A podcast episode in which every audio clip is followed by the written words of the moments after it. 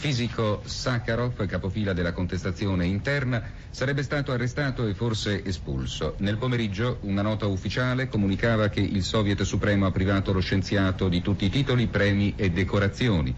Da alcune ore la casa di Sakharov è presidiata, le guardie hanno detto ai giornalisti che il dissidente era già all'aeroporto. Dalla tarda mattinata, negli ambienti del dissenso, si era sparsa la voce che il fisico sarebbe stato arrestato.